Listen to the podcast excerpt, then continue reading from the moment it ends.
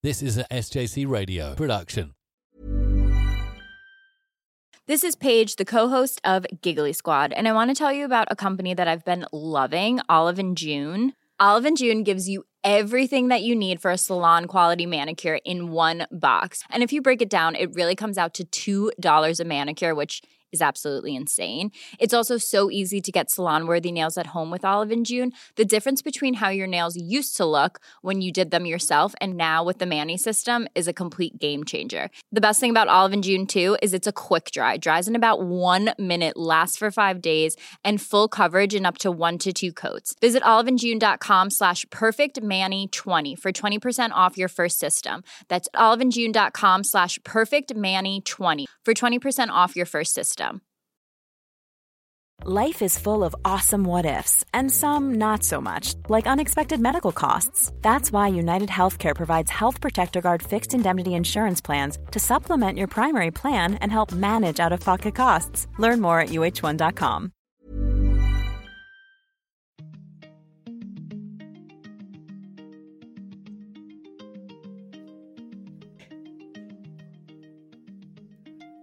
Welcome to episode 7 of season 8 of Pit Stop. Currently joined by Joe. Good evening, Joe. Good evening. Um, and we think Finn is Finn is trying to get on as we speak. So should be with us pretty shortly. Yes. So hopefully Finn will appear, and Ed may or may not appear later on. Got quite a lot to get through. It, it's a packed show tonight, Joe. Start off number one. I, I've titled this "What Have You Been Watching?" Just tell me what motorsport, if any, have you been watching these last couple of weeks? Well, I meant to watch. I had well intentioned to watch the uh, WEC. I recorded it. I didn't quite get around to it though, so I presume that you'll talk about that later. Um, but I watched. I watched the F one. Um, that that was that was pretty good. I like that. We'll talk about that later, I'm sure. Uh, and also, I'm caught a little bit of the Formula Two, but not as much as I'd want to. I don't know the result, but I've been quite busy. But other than that, Well, um, well done for recording the WEC race. You you can watch that at your leisure. I mean, there's quite a few weeks before the next round. Um, right, what have I been watching? Um, I haven't watched any of the Grand Prix at all. I haven't even seen those brief YouTube highlights. I've seen nothing at all about F1. Uh, mainly, well, partly because there was so much sports car racing on last weekend. It was what we call Super Sebring. We had the uh, first round of the WEC, which you just mentioned, the thousand miles of Sebring, and we also had the second round of the IMSA Championship, the Sebring 12 hours. Now, I watched, let me see, coverage of the WEC started at 3.30 in the afternoon on Friday. I watched it from 3.30 till about 10. Then I went to bed. I recorded the last two hours and I watched those the following day. Uh, on Sunday uh, afternoon, I watched the start of the Sebring 12 hours. I then got up at um, two in the morning to watch the last uh, 40 minutes. So, Joe, let's focus on the Formula One from Saudi Arabia. I know the result. All I know is that Perez was first, Verstappen was second, Alonso third. I think it was then the two Mercedes, I think, after that. Now, Joe, you're going to give me a, because I haven't seen any of it, I'm relying on you to tell me, give me a very short summary of what happened, if anything happened. Well, I, what I've seen online is some pretty negative reviews, which is quite sad because I thought I thought it was all right. Um, it's it's obviously very the DRS was extremely powerful, which is a slight disappointment. I felt they could have Yeah. reduced it to make more battles. Um, also, it's it's very fast and It is. relatively flowy, and there's not too Yeah. many overtaking spots. Yeah. And also the the track is so narrow, the walls are so close. I don't feel the there's no not that there's no incentive for the drivers to take risks, but there's lots of negatives for them to do so because they'll be ending up in a wall at 200 miles an hour. Yeah. So what happened in the race? I mean, uh, Perez first, Verstappen second. That's a surprise, perhaps. Can you, can you just tell me Yeah, I like what happened? Verstappen had a 15 place grid penalty, uh, so to come up second was just a testament to how strong the Red Bull is and how strong a driver he is. but I enjoyed the fact that Perez won because I think that could give us a um, maybe a pipe dream here, but this could give us a, a championship sort of race. I hope. I mean, Yeah. I hope that Red Bull will have Perez and Verstappen on equal terms. It'll be more of an exciting spectacle to watch. I think that's the only um, thing which is going to save this year's Formula One season is if Red Bull allow their drivers to race against each other. I don't think that's going to happen. I think Verstappen is is is clearly the favourite driver in that team. I think he's a clear number one. Um, and Perez's job is just to support Verstappen. That that's what I think. Yeah, I, I hope that isn't the case, but I can see you being correct there, like last Mm. season. Uh, Yeah. Also, the race sort of reaffirmed that um, Aston Martin are, are probably the second best team on the grid, above Ferrari and above Mercedes, which is certainly a shake-up, uh, but it's a shake-up I like. Yeah. So, was it an eventful race or not? Um, I mean, I I didn't lose interest, but there was nothing to write, nothing massively to write home about. I feel online it was been overly criticised. I don't think it was that bad of a race, Right. but I don't think, I, nor was it like a a Bahrain of 2020 or or, or another amazing race. That leads us on to your ratings. Out of five stars, what would you give it? I know you're going to ask me out of five stars, so I'm going to give it a three and a half. That's pretty good, actually. Three and a half is, is pretty sound. And I think you've already mentioned your, your feelings about the race. You said that you quite enjoyed it, you didn't lose interest. I think we've been joined by Finn. Finn, are you there, Finn? Yeah. Excellent. We can't see him, but we can hear him. Right. Okay. So we're moving on to, um, well, I'll tell you what. What we can do, Finn, uh, What? Formula One, Saudi Arabia, your your rating out of five stars. Two and a half. Okay, and your feelings about the race. Um, average. Thank- So it was an average race. Yeah. Thank you for that, Finn. Right, moving on to the all important predictions. Um, this was again another triumph of, I think, realism over optimism. So, um, Ed and Finn, you both scored 20 points. You had two drivers in the top three, but not in the right order. Uh, Joe, you're the only one who predicted Perez to win. So well done. You got him in the right position. You also had Alonso in the top three. You got 30 points. I top scored again with 45 points. I had Alonso in the right position. I also had Verstappen and Cool. Perez uh, in the top three as well. Onto the table. Last position, Ed, 20 points. Third place, Finn, 30 points. Joe, second place, 50 points. And myself out front uh, on 95 points with a very comfortable lead. Quite pleased with that. By the way, I intend to stay there. Moving on. So, other races. Um, moving on to, to the WEC. So, we had the first round of the World Endurance Championship. That was the 1,000 miles of Sebring. The result was a Ferrari, Toyota, rather, 1 2. Ferrari was third. Ferrari was on pole. That was a great surprise. Um, behind the Toyotas, uh, there was some very good racing between the Porsches and the Ferraris and the Cadillac. Um, so yeah, I really enjoyed that. What did we learn at Sebring? Excellent question, Joe. Right, we learned. eight. number one, the cars look amazing. I did say before that the Cadillac was, was my favourite car. I think I changed my my mind now. I like the Porsche. The Porsches, I think, look incredible, and also the Ferrari. Wow, uh, my brother's particularly keen on, on the Ferrari. Um, I think the main thing we learned is that this is the first time ever that the the Le Mans hypercars raced against the uh, what we call the LMDH IMSA cars. They've never raced against each other before. Uh, I would say that the ACO have got the uh, what we call the balance of performance between those two platforms. They've got it pretty much right, I think. Um, you could argue Graham Goodwin from Daily Sports Car argued that the the hypercars had a slight speed advantage over the LMDH cars. Um, I think the main thing we learnt, Joe, is that Toyota can be very difficult to beat. Um, not only have they got the race pace, but they don't make any mistakes. I mean, I mean to- Toyota have been in the WEC for about for about oh gosh, for at least ten years now, and uh, I think you know, and their experience showed. The other teams who were new to the WEC made lots of mistakes. They got lots of penalties and what have you. Um, they're going to be difficult to beat, basically. Um, I think we also learnt the Ferraris and Porsches quite hard on tyres when they double stinted their tyres towards the end of their second stints. The cars were moving around an awful lot, which is really exciting to watch. Um, Peugeots, they were off the pace, uh, and also the Glickenhaus was, off the pace as well. Um, I would say those are probably the takeaway points. Um, Finn is eating his dinner.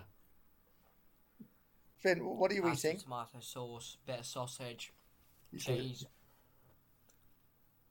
Right, ve- Very good. very good. Uh, so moving on, because but now the Sebring 12 hours, I put some video clips on our page. Did you, Finn? I think you saw. Yeah. Did you see those video clips I put up there?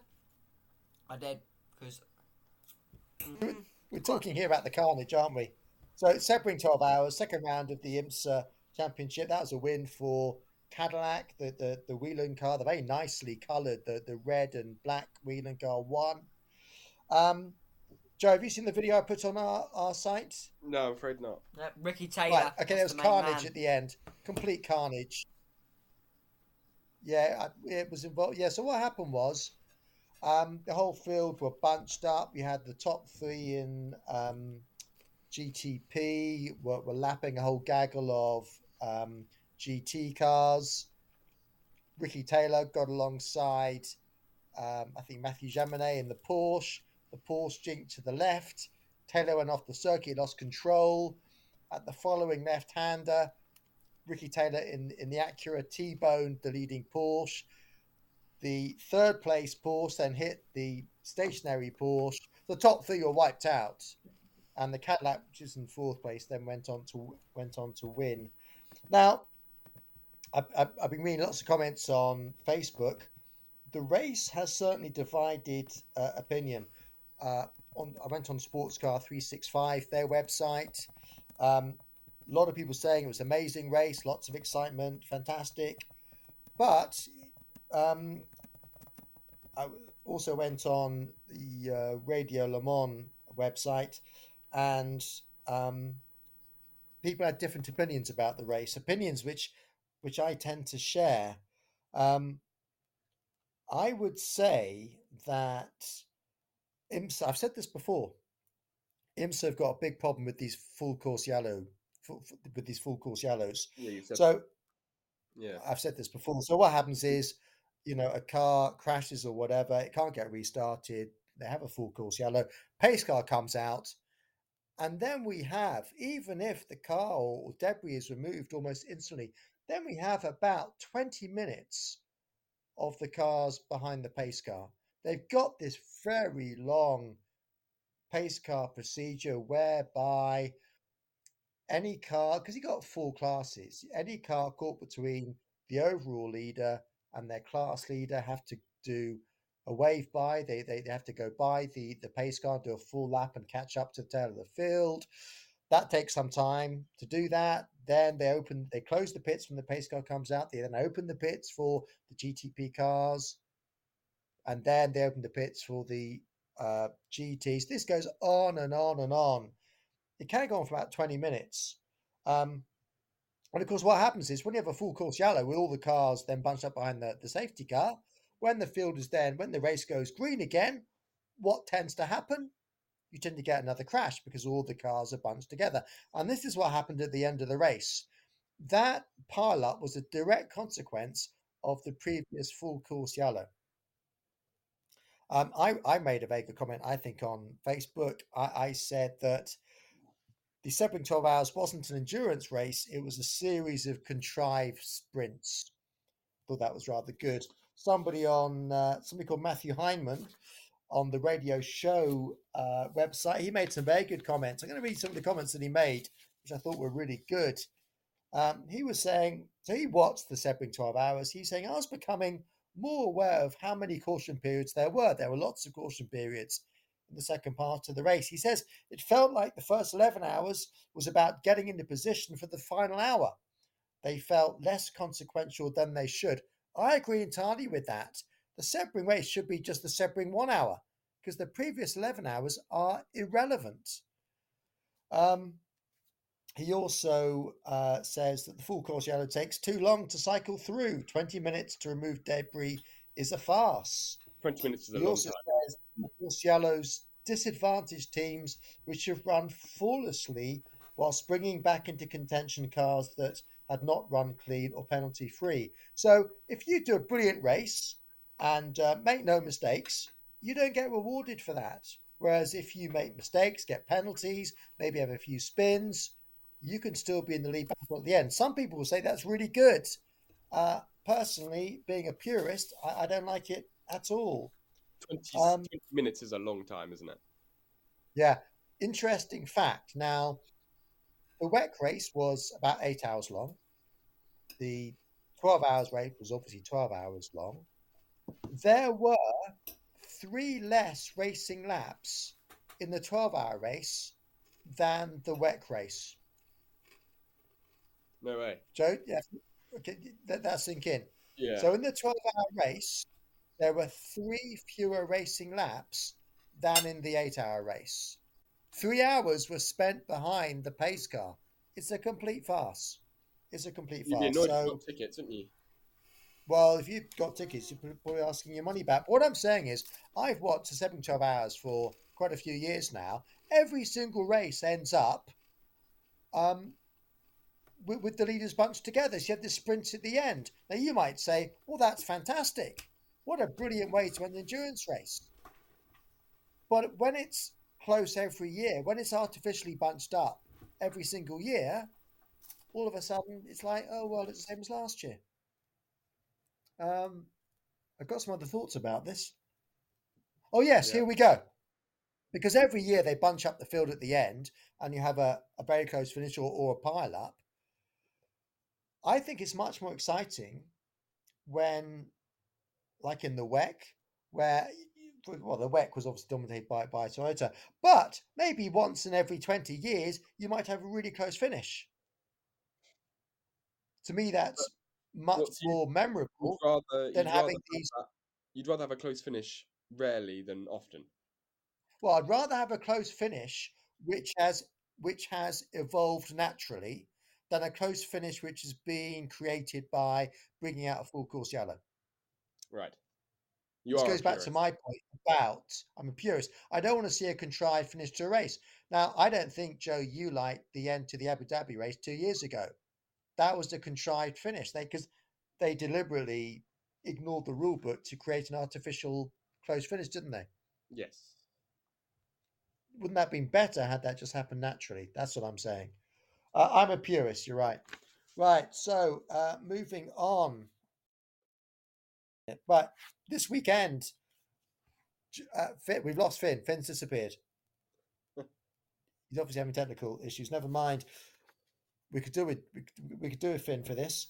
Um, it's the first round of MotoGP this weekend. Oh, he's back. Yeah, Max is Max is on his computer playing some funny game that's making using up all the Wi-Fi. So Oh, I see. Right. Oh, I, I see. Right. So it's not your fault. Uh, Finn, it's the uh, MotoGP this weekend, mm-hmm. first round. I'm sure I'll be excited when it starts. I have a few concerns. My cons- well, you know, we- we're obviously a manufacturer short, which is a shame. I'm slightly concerned that we haven't got Suzuki, of course. Slightly concerned that it's going to be completely dominated by Ducati. I don't want to see MotoGP dominated by Ducati, so I'm slightly concerned about that. But Finn, as you mentioned before, there might be some good battling between Bastianini and Bagnaia. Um, we've also got every single race got a sprint race. So Saturday afternoon, I love qualifying. After qualifying, we got a sprint race. Right, predictions. So it's only MotoGP this weekend. I'm going to go last.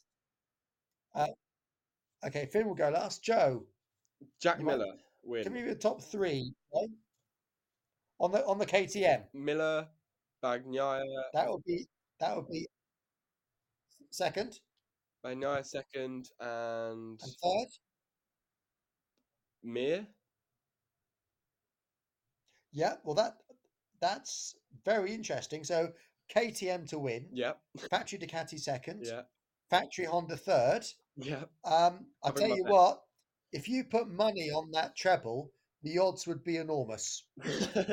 Is that a way of saying bad I'm guess? not saying it's not, I'm not saying it's not going to happen, uh, but that would be the KTM's and, and the and the Hondas haven't gone very well in testing, but you never know.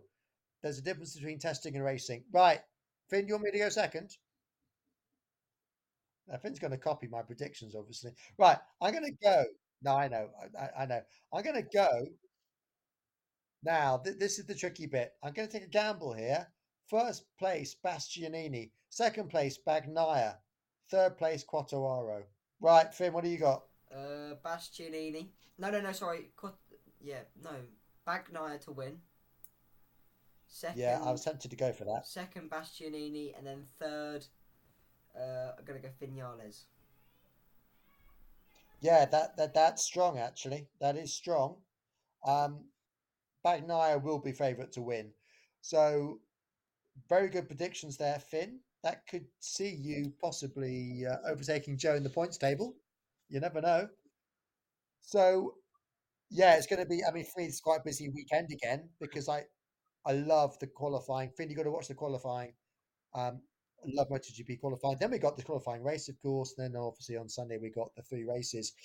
Now, um, I watched a documentary on Sky this week titled Pironi Villeneuve Racing's Untold Tragedy. Have you got Sky, Joe? Yes, but I've never heard of Pironi Villeneuve. Yeah, it's on Sky Documentaries. Righto. certainly worth watching. I've talked about this before. So this is, I have talked about this before, but in 1982 they were teammates and um, Oh they, they were really good friends. Actually, they got on really well, and that friendship ended at the 82 San Marino Grand Prix. Uh, what I didn't know is that Ferrari, for many years, had an, uh, an agreement between the drivers whereby, in any race, let's say the Ferraris running two three, the Ferraris were then allowed to overtake each other. The moment the Ferraris were one two in a race, they weren't allowed to overtake each other. So that was the agreement they'd had for a number of years. So in '79, Finn, who won the championship in '79? It wasn't Jesus. Come on, you know this, Finn. Yep. You do know this. I'll do, but um, if you keep on talking, I'll remember it. Silence isn't great on a podcast. I know. I'll give you- If you keep on talking. Okay, I'm going to give you second. five seconds of silence, No, Finn. Here we go. No, don't talk me. Just keep on waffling, right? Keep on doing what you're saying. I'll tell you who it is. What do you It'll mean keep me, on come waffling? to me. Shall I give you the initials, Finn? Yeah. JS. Ja, Ja- Jack. you do know this. I do. Jody Scheckter. Ah. You did know that. Right, so I did know that. Joe, what I was saying is, is that in the Italian Grand Prix of '79, um, the Ferraris in the race found themselves in first and second. Now, uh, Gilles Villeneuve had to overtake Scheckter in order to stay in the championship hunt, but he stayed behind Scheckter b- because they had this agreement. So that that was the agreement in Ferrari. So in the San Marino Grand Prix of '82, Pironi broke that agreement basically. The Ferraris were running one and two after the Renaults retired. Uh, Pironi overtook Villeneuve, um, and he went on to win. What Villeneuve? And which, um, which Villeneuve? you know. Villeneuve felt. What's that? Villeneuve. Yeah, he felt betrayed. He was absolutely furious afterwards. And of course, the following weekend, Villeneuve was killed in qualifying. So they Oh, never actually, they never made up after that that sort of falling out. Um, what what came across in in the program, I didn't know this, is just how focused Pironi was on winning that '82 championship. Well, he didn't- I didn't- So Pironi was a bit like sort of Verstappen, absolutely focused on winning the championship. I don't think Villeneuve was that fussed about being champion. I think Villeneuve just wanted to win races. Um, but Pironi was, I mean, before the season started, he had a private meeting with Ferrari's main sponsors, and he said to them, "Look, you need to back me. You know, I, I need the full support of the team." Uh, in order to, to, become world champion. Basically, he was saying, I want to be the number one driver you know, uh, over Villeneuve. So he was absolutely focused on, on becoming world champion, and that's obviously why he broke that agreement because he was so focused on becoming champion that year. What what, what was sad? Uh, now Pironi was killed himself in 1987. Finn, he was killed in the Solent, very close to where you are, in a speedboat. He, he after he had a bad accident in '82 in the German Grand Prix. His legs were, were broken badly, that ended his Formula One career. He then took up powerboat racing. He was killed uh, in a powerboat race in the Solent in 1987. What was really sad is that his wife was pregnant with twins, so he, he never saw his children. What was really nice, actually a nice touch, is that um, his sons, twin sons, were named uh, Didier Pironi and Gilles Pironi. Gilles after Gilles Villeneuve that was a nice touch. Really good documentary, certainly uh, worth watching. That's on Sky Documentaries, by the way. Um, right, I, I, I, pretty much out of things to, to to talk about. We'll end it there. So please join us again next week, where we'll talk about all things MotoGP.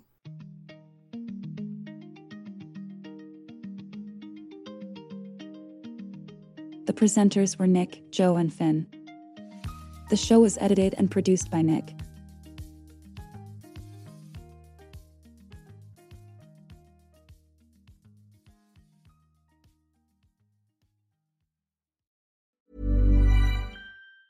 Hey, it's Danny Pellegrino from Everything Iconic. Ready to upgrade your style game without blowing your budget? Check out Quince. They've got all the good stuff shirts and polos, activewear, and fine leather goods all at 50 to 80% less than other high-end brands. And the best part? They're all about safe, ethical, and responsible manufacturing. Get that luxury vibe without the luxury price tag. Hit up quince.com slash upgrade for free shipping and 365-day returns on your next order. That's quince.com slash upgrade. Thank you for listening to this episode of Pit Stop with Mr. Bird. There's a few new things I want to make you aware of. We've got a new website, which you can find by going online to shows.acast.com forward slash pitstop, where you can also find links to our Twitter and uh, on the About page, more information about the hosts as well. We're also on lots more platforms in addition to where you're listening to us now. So we're now on Spotify, Google Podcasts, iTunes, Apple Podcasts, and Amazon Music, and lots more, as well as TuneIn like we've been on since we started. So head over to those platforms to subscribe on the most convenient one for you and find all our back catalogue of episodes to listen to again as well.